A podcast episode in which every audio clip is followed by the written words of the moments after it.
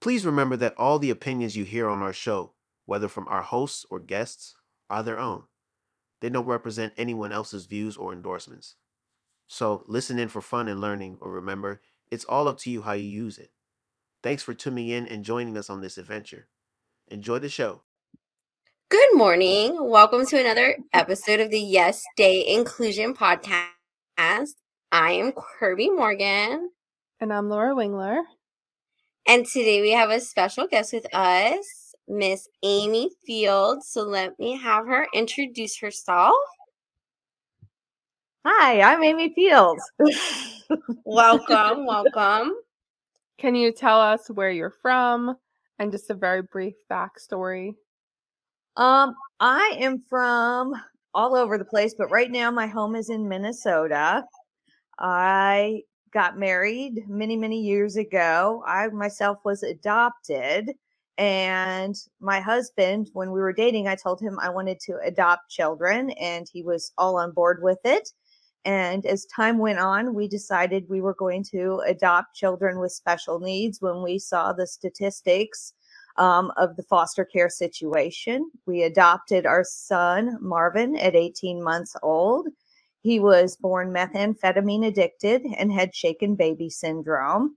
And he has a whole host of medical and health issues. And then a few years later, we talked about adopting again. And Marvin announced that he was going to get a baby scissor. I told him that foster care was impossible and it was boys and they were all his age. And so we went through all the paperwork and went and met the social worker. And the social worker talked to us about what we would take and what we wouldn't take. And she looked at Marvin and said, What do you want? And he looked right at her with his blonde hair, blue eyes, and says, I want a baby scissor. And she melted like butter in the sun. And I said, Marvin, there are no baby scissors out there. We had this conversation multiple times. the social worker said, Oh, Mrs. Fields, I will find you a baby scissor. And I said, No, you won't. but I was wrong. And almost a year later to the day, they called me and they said, We have a little girl. And I said, You're kidding. and, I, and she said, No, but she said she's a very different little girl. They said she was born at 24 weeks and she was probably born heroin addicted. Um, mom had a lot of issues, and dad, we don't even know who he is. So they said, you know, and this little girl, she's really, really sick. She was, um, she was, she has cerebral palsy, she has hydrocephalus, she has a whole bunch of other health issues. And they said, we, we don't know if she's going to be uh, she's considered non-adoptable. And when we lived in Virginia at the time, if you were not adopted, there was a place that they sent these children to. It was part of Children's Hospital. And so I said, okay, well, let's go take a look at her. And so we went and had a look, and my husband picked her up, and she looked at him and smiled, and it was all over. I said, well, forget it. You know, we're just, we're going to have to adopt her at this point. she looked at me and threw up all over me. Aww. and thus our magical relationship began. and she we we brought her home um, at nine months old and she spent a lot of time in the hospital and she definitely as time went on we found out she had a lot more disabilities and she had something called mitochondrial disease and later on in life um, she just didn't make enough mitochondria to keep up with everything. So her health had really started failing and she passed away this last december. Well just knowing her and knowing you her in her short life she has taught me more than i probably ever would have known about kids with medical frailties and or the experiences that you guys have. Just to hear that they said she wasn't adoptable mm. breaks my heart because if she didn't have like you guys gave her such a beautiful life and she was able to and Marvin was able to have his baby scissor. Oh yeah. and um you guys gave her such a beautiful life and, and I saw at every twist and turn um you guys made sure that she was acknowledged for more than her disability. So when they would bring uh Amy um some ugly medical card, she would be change it and tape up so that it had unicorns and it was pink and it was pretty Yeah. because her girl deserved it and her girl didn't want this ugly thing next to her and she made it uh such a point that there you guys they can do so much better and there were so many things that could have done better and it was unfortunate that amy herself had to do a lot of that work but until i uh, came across uh, her page and her story i knew like this much because of jaden and epilepsy you know his refractory epilepsy which is not comparable not at all. You spent way more time in children's hospital than i did but just from the fraction of that time, I could see a lot of holes in the system. Yeah, there were a lot of holes, but there was one thing my daughter was that nobody else counted on vivacious. She had a personality like no one else. She was a tour de force. Um, one of the times we stayed in the hospital, the doctors came in, and my daughter hated being touched. She just, she genuinely, unless it was family, unless we told her because she couldn't really see well, that we were going to put hands on her, she did not want people touching her. Everybody on the ground floor knew that. Um, the doctor came in and he was poking at her, and I said, "Please don't touch her." And he had all like those little medical students, the twelve-year-old Doogie Housers, with him. And you know, so he would put he was poking at her and saying, "Oh, you know, well, she's basically said she had the intelligence of a carrot." And you know, and she didn't know any better. And she started to growl in her throat. Like there was this deep growl. Like she knew what was going on and she knew they were talking about her and he was poking at her. And the nurse was even in the room and she said, I wouldn't do that, you know, and she's telling the doctor, I wouldn't touch her. She, you know, she said she's getting mad. And the doctor's like, Oh, she doesn't know any better. And he put his hand near his face and he's waving around, demonstrating like how, you know, she couldn't see, you know, he didn't, she didn't know what she's doing. She just looked and glared at him and she leaned forward and she lunged at him and sunk her teeth right into his hand. And he screeched and lifted his hand up, and there was my daughter attached to him. not letting go. And it was just and i you know just you know of course the nurse is just like look everybody's like stunned. And i said you know calmly i told you not to touch her. She told you she didn't like that. You know so people just made assumptions that you know because she was so disabled she had no she was she had no mental intelligence This- It it baffles me when people don't follow directions, especially when it comes to kids with disabilities, right? They won't follow directions, they won't follow the plan. There's probably a plan on how she needed to be handled. And then I'm sure that doctor, I could imagine like just the scene that you're describing, victimized himself in that situation where, oh, this, you know, this can you believe what she just did? I 'Cause don't that's always what I get, and I'm always like, "Well, you were told not to do X, Y, and Z. It's in writing. It's here." And Then, and then you're getting hit, bit, you know, Mhm. kicked, scratched, whatever, and He was just stunned. He didn't know what to do. And I looked at the students and I said, This is why we don't touch children without saying. I said, They have a right to bodily consent. Right. And why do we not assume competence? Mm. I have found out through, you know, having Jaden home and working myself with him Mhm. that those present levels that they have decided that he was unable to do are crap. And you want to know why? Because I've had to go through curriculum. I've gone because I went through the with their present levels. So I bought Mm. curriculum based on what they said. So I've Yeah. done done pre-K, I've done preschool, or Mhm. no preschool. I've done pre-K, I've done kindergarten, I've done first grade, and now I just purchased second grade. So competence. Why are we not assuming competence, especially in children that are nonverbal?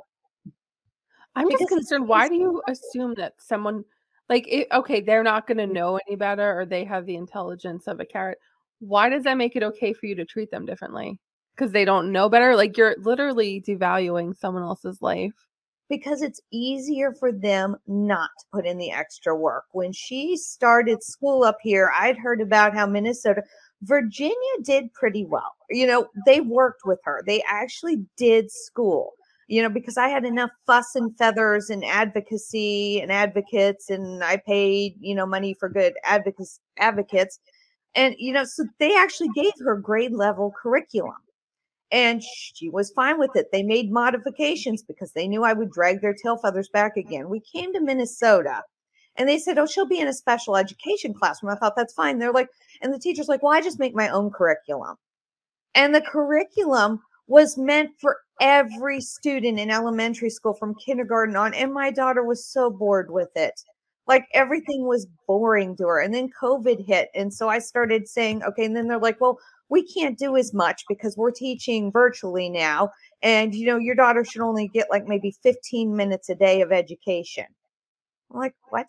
This, how is this even real? And then when COVID stopped, she got a new teacher, and the teacher said, Well, I don't really teach, I mostly just entertain. Interesting. Yeah. Yeah, I don't. I don't. It's just mind blowing. It is. And so, you know, I mean, I was a teacher, and if I would have told, I taught at a private school, and if I would have told my boss, I don't think I can teach, you know, so and so. I mean, and we had children with autism in our class. If I would have gone to her and said, you know, I really love this student, but I don't feel like I can teach them, she would have said, sweetheart, don't let the door hit your butt on the way out. I mean, she just that kind of ball. You didn't mess with her. Well, you don't. That's. I don't get it. You don't get to pick who your students are. Exactly. I, I teach in higher ed, right? And a little I do not get to pick them. Mm-hmm. Yeah, like I don't get to pick who they are. They have legal rights. Like I get, I get Mm-hmm. students with disabilities all the time, and regu- you know, there is no special ed in college. And it's just, I just find it so baffling that people literally think that they can cherry pick who their kids are. Like I, I get people of all ages that I have to teach, and I deal with it, and I work with it, and I'm happy to, you know, make. You have to make someone who's not at that level than someone who's way above have the same feeling of belonging and the same feeling of competency in the course and they both have the right to succeed and have access. So it's just it just blows my mind when people are like i'm not prepared to teach this person then go get prepared because that's that's the real world. Like you don't get to you don't just get to go put people in a secret room because you don't want to deal with them and they tried to make it's it hard. it sorry an that's my eight room. soapbox Yeah. no, and there's like she's like, we have a kitchen in here because we do cooking projects. I mean, but what it basically meant was we're segregating all these children. These children are segregated. This they don't They have don't to be in the the classroom. They, cafeteria. they i there. use that They word do- all the time Mhm. too people don't like hearing the word segregate i use that word all the time i'm like Mhm. okay But so it's you're true. segregated They are segregated, and it has been like that. Because when I was in school, and I say this often, I would see the special needs children. I would see them like passing or like if they were going somewhere, but I would not see them in my uh specials. I would not see them at recess. I would not see them in the cafeteria while I was eating lunch. I would not see them in um, traditional like at field day or assemblies. They were Mm. segregated. And honestly, we have not grown that No. much from that point to today because in a lot of places they are still segregated to the point where Jaden, who I'm sure got student of the month because his mom is a loudmouth and they were just trying to get me to be happy and be quiet, I think. um and so Oh they God. sent home this thing about how he's gonna have lunch with the principal, blah blah blah. But there's a big assembly. Mm-hmm. So I asked Jackson, who's in third, who was in second grade at the time, Mm. and he said to me, "Oh no, mommy, there were no autism kids. There were none. No, his no, none of his classes at the assembly. There was no uh." uh, and he calls it the, the autism class because that he knows his brother has autism and Mm-hmm. for him to understand every disability in the world i would have like jackson is one of those questionate kids where he, he would want to know well, what what does that mean and what what does that uh disability cause what trouble do they have like he's very empathetic or he would ask me a thousand questions so Yeah. he called it the autism classroom he knew that was where jaden was they were not at the assembly so he got student of the month but he wasn't able to go to the assembly. Mhm. I doubt he had lunch with the principal, but but still, okay, he had lunch with the principal. Probably just them in his classroom. She came and sat, or what, whatever. But it Mhm. was not the same. It was not even comparable, and his brother didn't even know. Yeah. And, you know, Carrie for them was the only girl in the class. So for them, it was just like a living dolly to play with. Oh, look, we're doing her hair. We're doing this. And, you know, Carrie Lynn loved that stuff. So she wasn't going to say no to, like, oh, yeah, you know, get my hair done or anything. But I'm like, I'm not sending you to school. And that's where we ended up, you know. And then, too, they were like, well, we can't keep our classroom safe for her, which to me, safety just means you're washing your hands a little extra. You're watching who goes in and out. And if students are sick, you're letting me know so I can make choices for her because she doesn't have an immune system to fight off things. Well, we can't do that. And I'm like, really?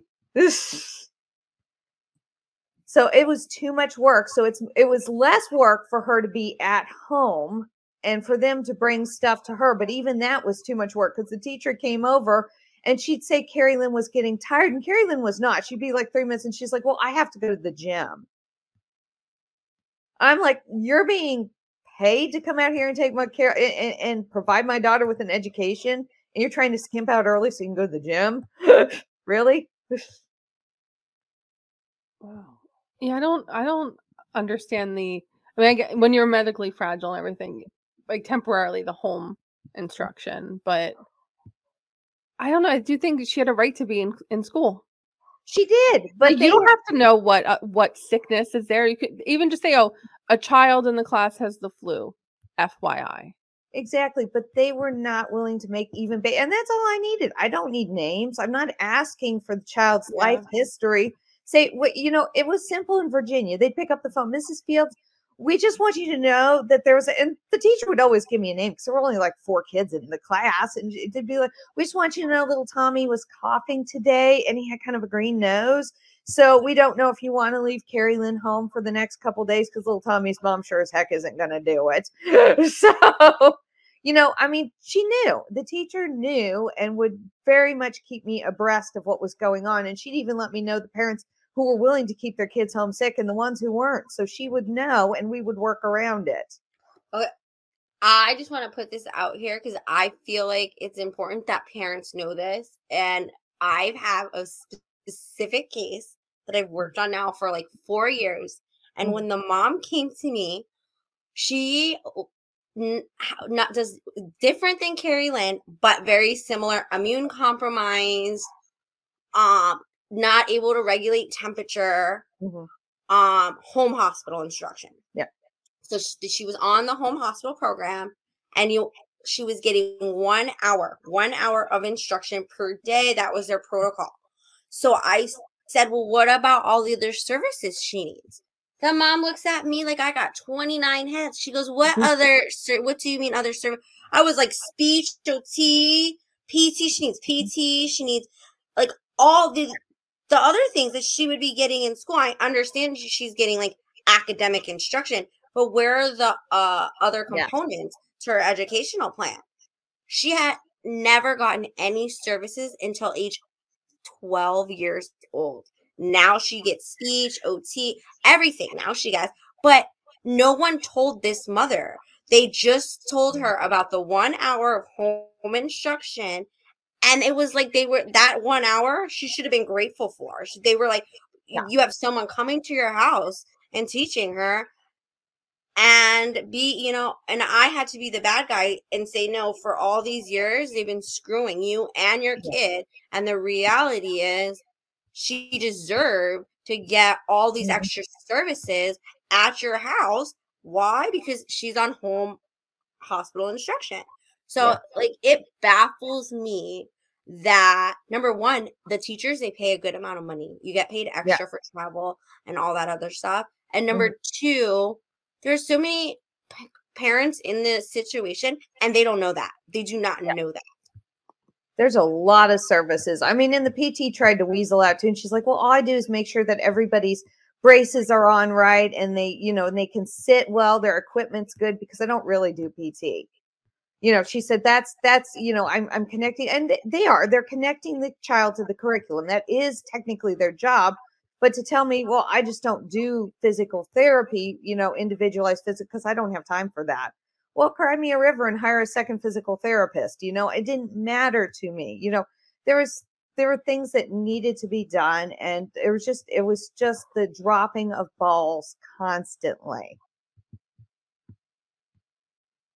Wow. Yeah, and I know we were talking earlier about how every state is so different. And so we were uh Laura and I were asking you about how would you say Minnesota is and you were telling us about uh homecoming. Can we talk about that? Um, it's kind of a hot topic here, but yes. so let me try Uh-oh. to. We don't have to talk about what town or what school because we try not to do that ever. Okay, so let me think we've ever done it. that, So yeah. they wanted to get rid of like the king and the queen and royalty and make it inclusive. And a lot of the people in the community got very upset about it being inclusive because the um, one of the school uh, people sent out an email and it was leaked, which is kind of ironic because it should have never been leaked. It was an internal email, so that in itself smacks of somebody doing something very illegal, if not illegal, immoral.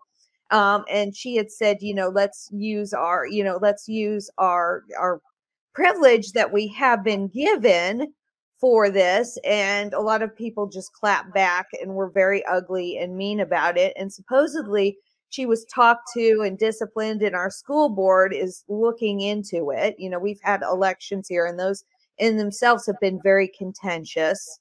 So it's just been a very tight, intense time. It seems like the students are trying to move forward and the adults are stuck in the 1950s. So why? So students decided this, right? They voted on this, and it was all their call. From my What- understanding, that's what, What, are they replacing king and queen with? What What is their proposal? I don't know the language. They're just going to have a generalized, you know, homecoming court or something like that. So I didn't know the language. I don't have a high schooler there, but it sounded like it was very neutral language. So if there were maybe two queens or two kings, they could do it that way.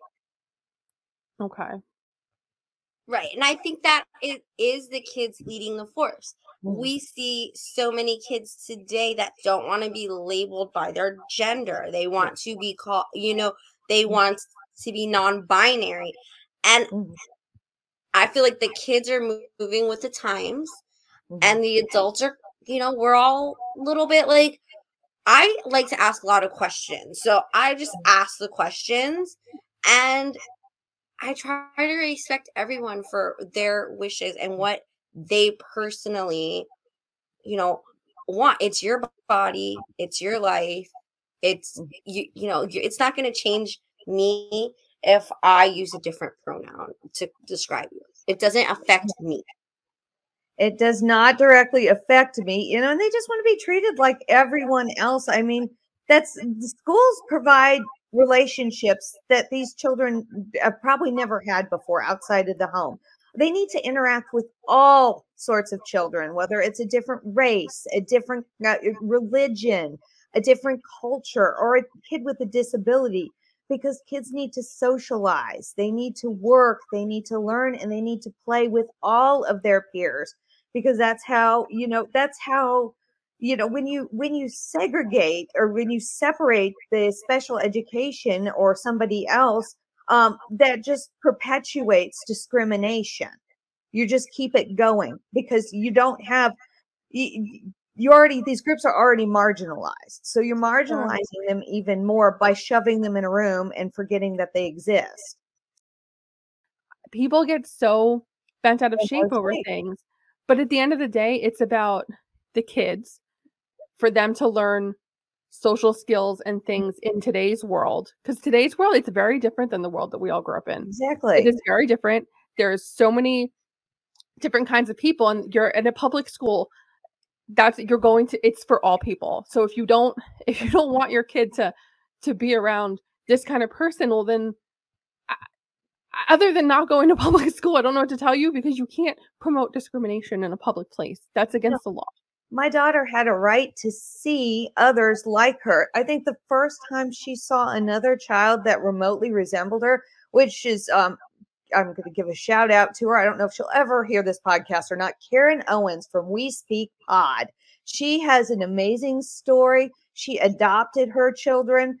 She, my um my daughter saw Harper for the first time doing a PODD book. What my daughter did, and she just her eyes got really big, and I don't know how much she saw with her vision, but she knew. And I was telling her, you know, I said, Harper's in a wheelchair too. And my daughter got, you know, and, and my daughter started smiling. I said, Oh, look, Harper's got a chewy like you have. You know, Harper did, and she got really Harper had glad, you know, Harper just just and Carrie Lynn fell in love with Harper. So I had to track down every Harper video I could find that Karen put up of this child. So she could see Harper and we watched Harper and I, you know, I used Harper, you know, when Karen used these these videos to teach and to learn about how to do pot ice you know, my daughter would be like shoving at her book and not wanting to participate. And I'd say, you know, well, I bet Harper, you know, likes to use her book. And it would be really cool if Harper had another friend maybe across the state who could communicate with the book too. So maybe someday if you and Harper's paths ever crossed, you and Harper could have a conversation. Harper was huge motivation for my daughter. but it's true if you you don't have the representation yeah. of everyone how are our kids supposed to, first of all, know that uh, all these people with disabilities exist? And number two, how to treat them and that they are still, you know, normal kids and that they even exist. That like yeah. my son was said no i didn't see him they were not the assembly like there were no children from jaden's class at the assembly. He made it very clear like they weren't even included but then they sent home an award. And i wonder if every other special needs parent knew that their child got the award but was not at the assembly or acknowledged. So we want to say don't bully. We want to say you know mm-hmm. we want to teach them about everyone but we want to segregate. It, it's like we yeah. have to make a decision are we moving forward or are we just being stuck what scares me is pe- like people's reaction to moving forward. The resistance is scary because you're like, all you're trying to do is just make a happy community for everyone to exist in. And then there's just people who are who are like, they want to see those people hidden away and locked away and not part of the world. And I just it just baffles me a little bit because I don't wish that on anybody. No, and we've forgotten as a society, we can still agree to disagree.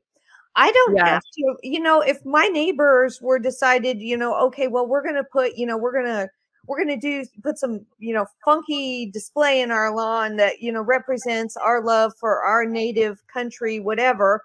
I may not love the funky display, but it's not my place to say you can't have a funky display in your lawn we can get along as a society and not agree with everyone's personal decisions.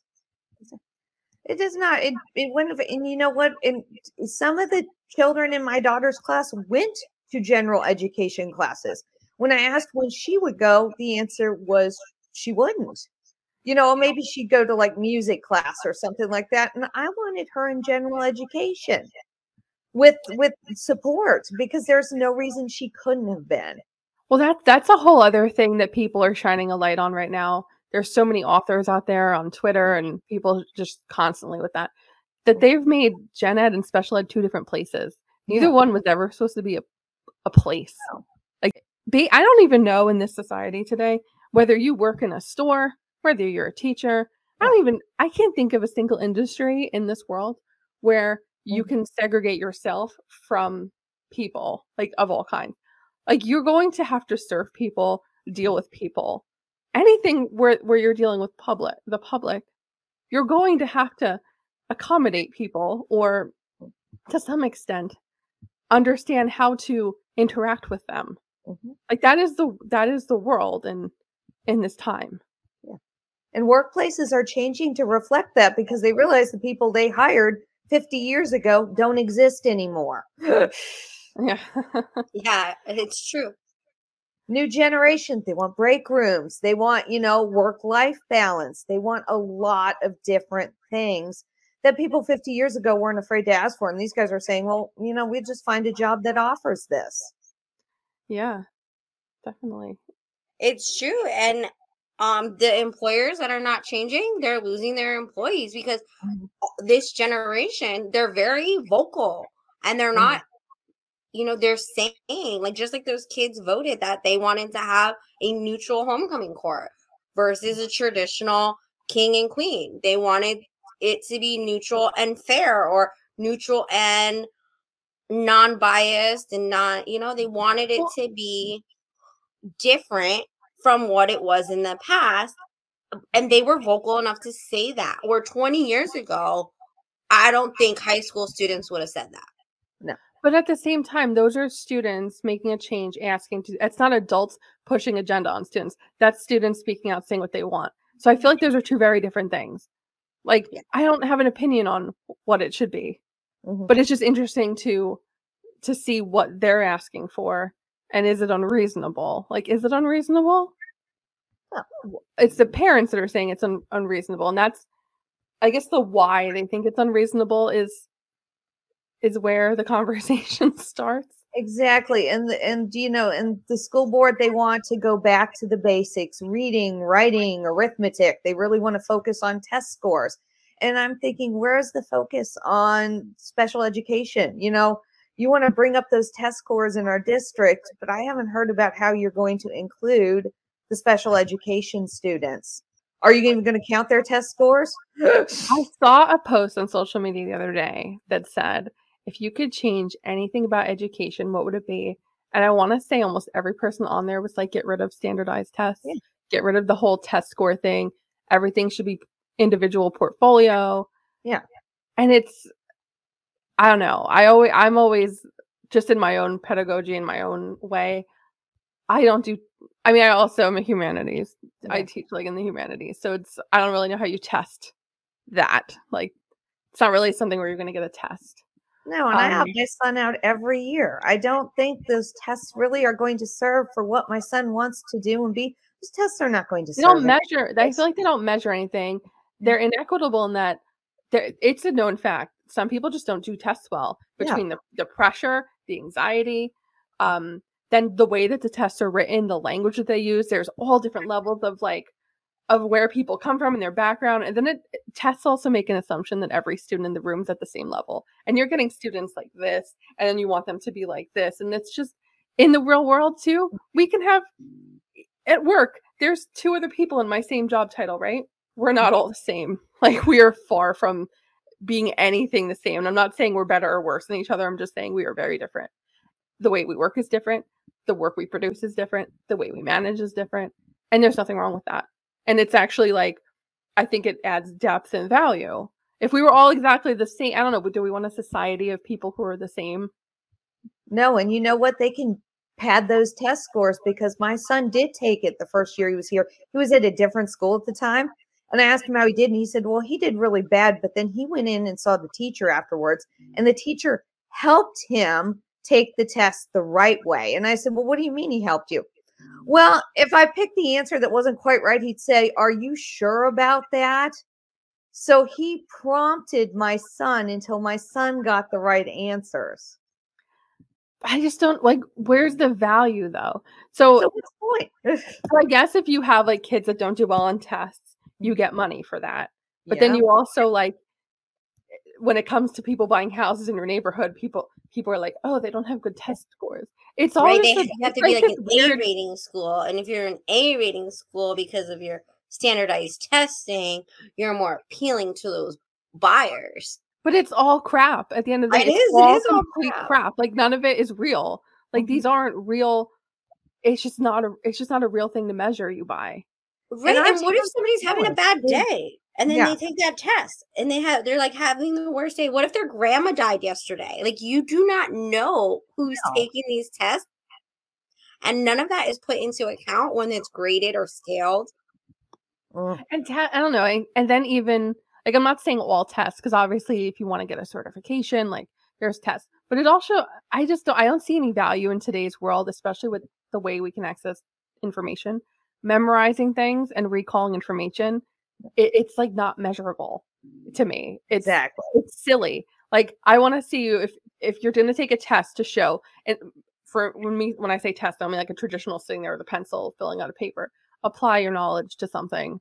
Show Mhm. me what you can actually do, having learned what you learned. And I think everyone is capable of that in at all levels and all abilities. And during COVID, they canceled those tests. And guess what? The world kept spinning.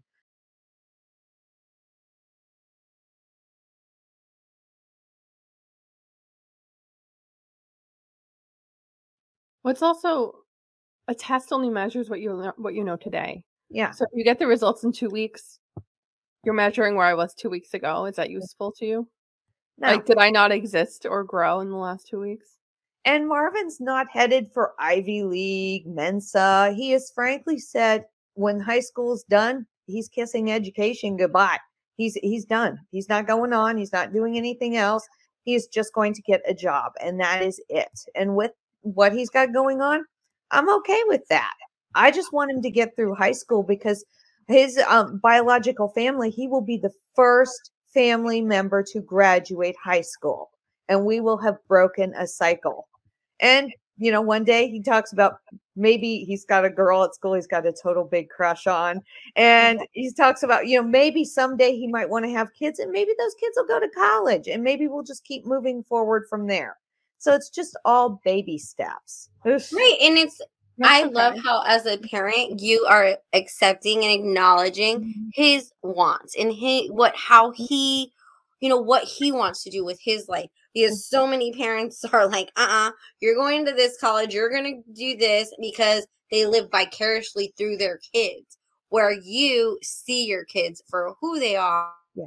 are and their needs and i think that's a remarkable and i wish more people and i think that's a little bit of what's wrong with you know our society is that you know it's different so it scares you know from Mhm. people that have grown up so traditional it's a little scary for them but just a, a little dash of open-mindedness you know it gives him Mhm. that you know confidence and self advocacy to say look this is what i want to do this is what i want for my life and i think that's a really uh, remarkable thing for a parent to be so accepting of their child and hear them and see them I'm proud of my kids. My kids are survivors.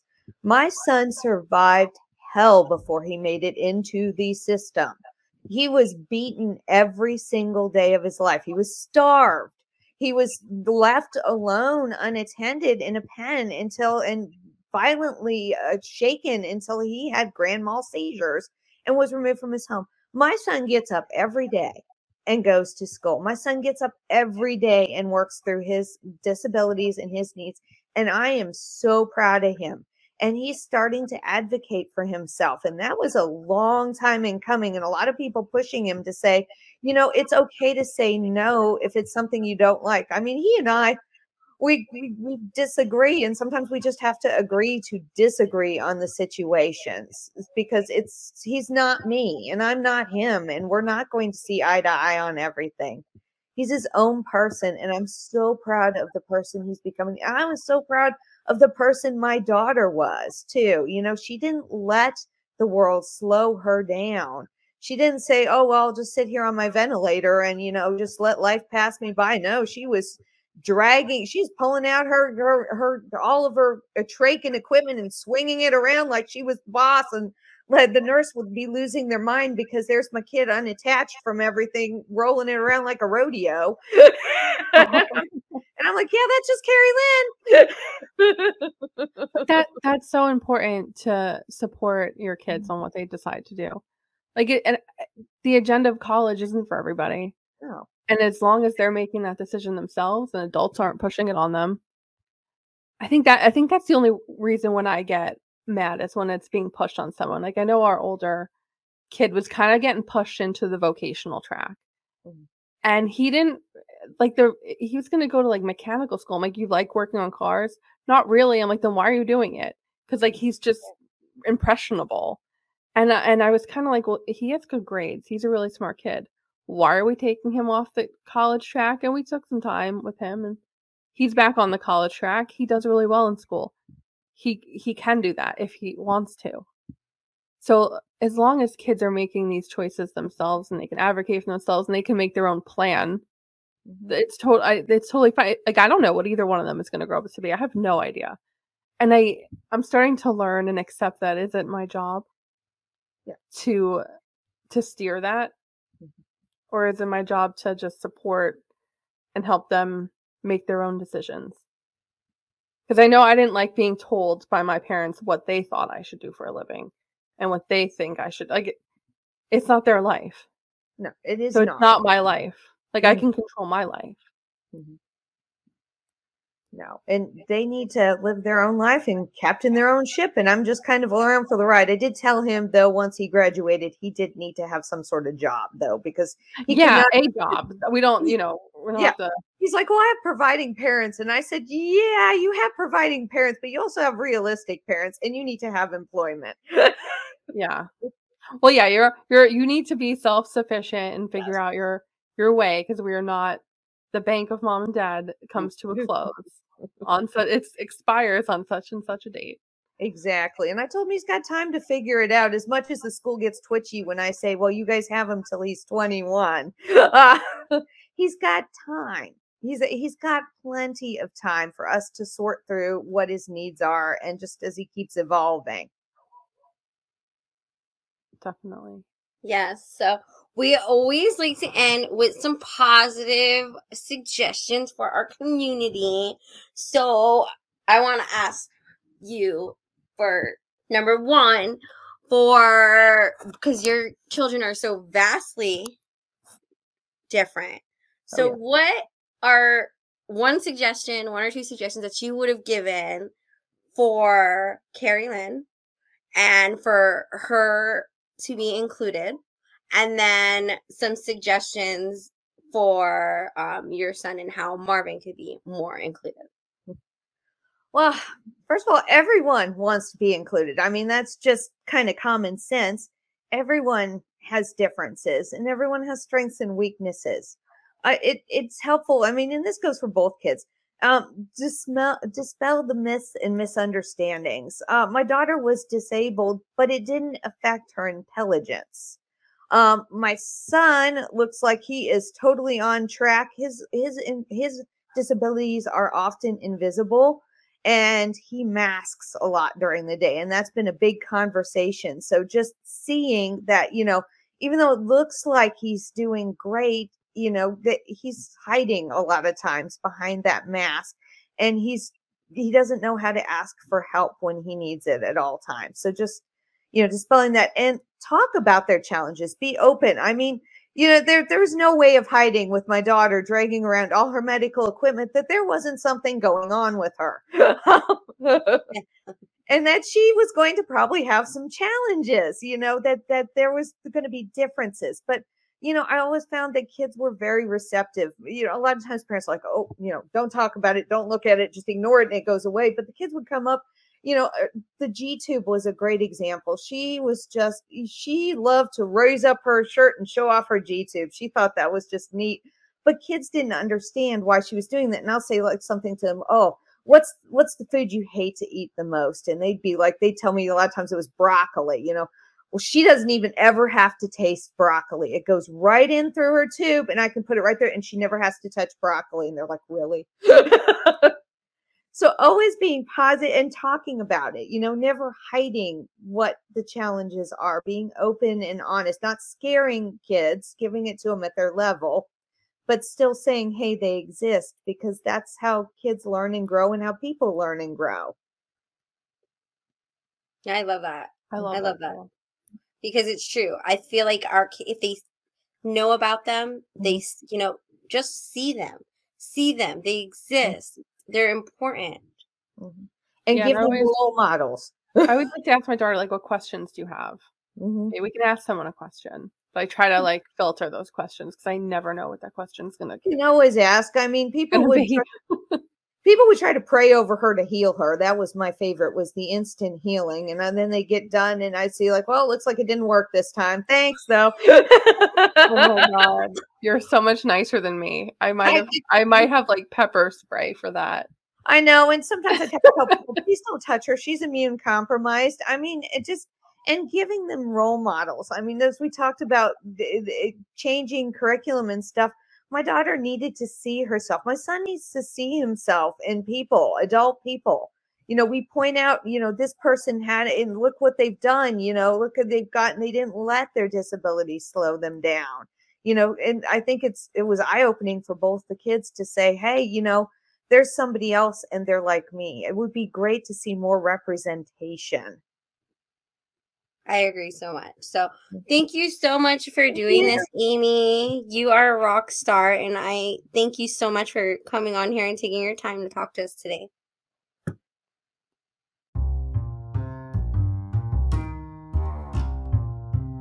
Thank you for joining us on today's episode of Yes Day Inclusion. To leave us a voice message, please use the provided link because we'd love to hear from you.